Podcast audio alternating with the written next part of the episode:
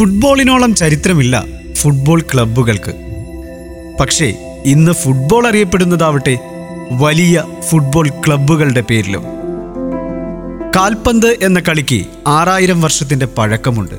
പക്ഷേ ആദ്യ professional club രൂപീകൃതമാകുന്നത് പത്തൊമ്പതാം നൂറ്റാണ്ടിലാണ്. റയൽ മാഡ്രിഡ് എന്ന രാജാക്കന്മാർ. അന്നും ഇന്നും ക്ലബ്ബ് ഭൂപടത്തിൽ വിഖ്യാതരാണ് സ്പെയിനിലെ പ്രബലരായ റയൽ മാഡ്രിഡ്.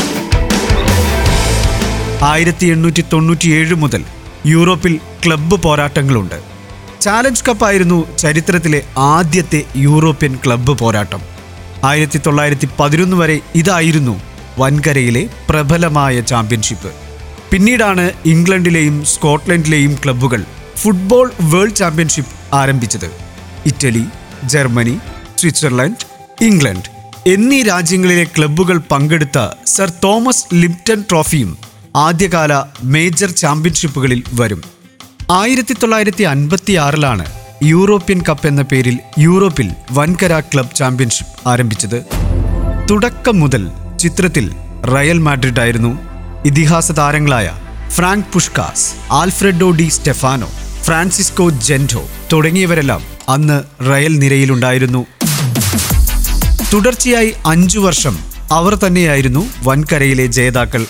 ആയിരത്തി തൊള്ളായിരത്തി അറുപത് അറുപത്തിയൊന്ന് സീസണിൽ റയൽ മാഡ്രിഡിന്റെ ആധിപത്യത്തിന് അന്ത്യമിട്ട് ബാഴ്സലോണ എത്തുന്നു. ആയിരത്തി തൊള്ളായിരത്തി തൊണ്ണൂറ്റി മൂന്നിലാണ് ഈ ചാമ്പ്യൻഷിപ്പിന്റെ പേര് മാറുന്നത്.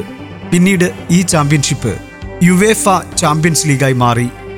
ഫ്രഞ്ച് ക്ലബ്ബായിരുന്ന മാഴ്സിലെയായിരുന്നു ചാമ്പ്യൻസ് ലീഗിലെ ആദ്യ ജേതാക്കൾ. ലോക ഫുട്ബോളിലെ സൂപ്പർ താരങ്ങളെല്ലാം വൻകിട ക്ലബ്ബുകളുടെ താരങ്ങളായി മാറിയപ്പോൾ ചാമ്പ്യൻസ് ലീഗ് ലോകത്തിലെ തന്നെ ഏറ്റവും വലിയ ചാമ്പ്യൻഷിപ്പായി മാറാൻ തുടങ്ങി. ഈ കിരീടം സ്വന്തമാക്കുക എന്നത് യൂറോപ്പിലെ മുഴുവൻ ക്ലബ്ബുകളുടെയും അഭിമാനമായി മാറി.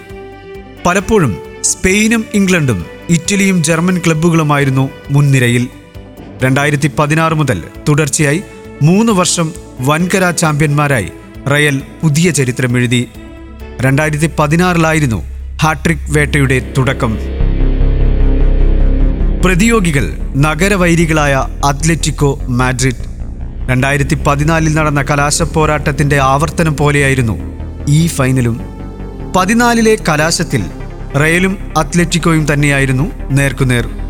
മത്സരം തൊണ്ണൂറ് മിനിറ്റ് പിന്നിടുമ്പോൾ ഡിയോഗോ ഗോഡിന്റെ ഗോളിൽ അത്ലറ്റിക്കോ ലീഡ് നേടിയിരുന്നു.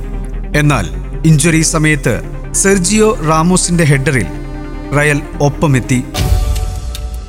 ഷൂട്ട് ഔട്ടിലേക്ക് കളി മാറിയപ്പോൾ റയൽ നാല് ഒന്നിന് കപ്പ് സ്വന്തമാക്കിയിരുന്നു.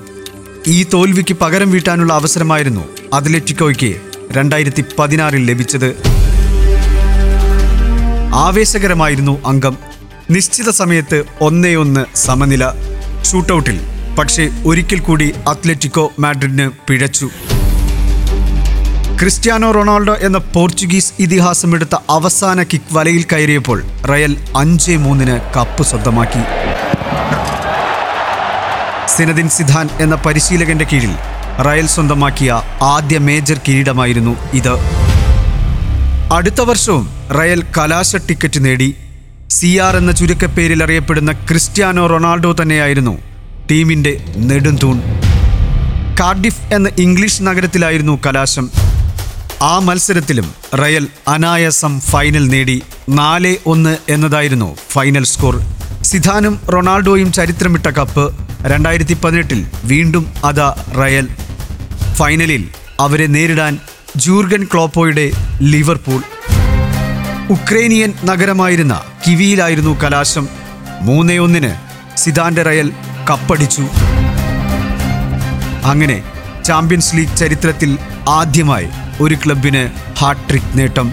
ഈ മൂന്ന് ചരിത്ര നേട്ടങ്ങളിലെല്ലാം സിധാനും ക്രിസ്ത്യാനോ റൊണാൾഡോയുമായിരുന്നു ടീമിനെ മുന്നിൽ നിന്ന് നയിച്ചത്. നാടകീയത അവിടെ അവസാനിക്കുന്നില്ല. ചരിത്രത്തിലേക്ക് ടീമിനെ നയിച്ച സിദാൻ നാടകീയമായി പരിശീലക സ്ഥാനം ഒഴിഞ്ഞു.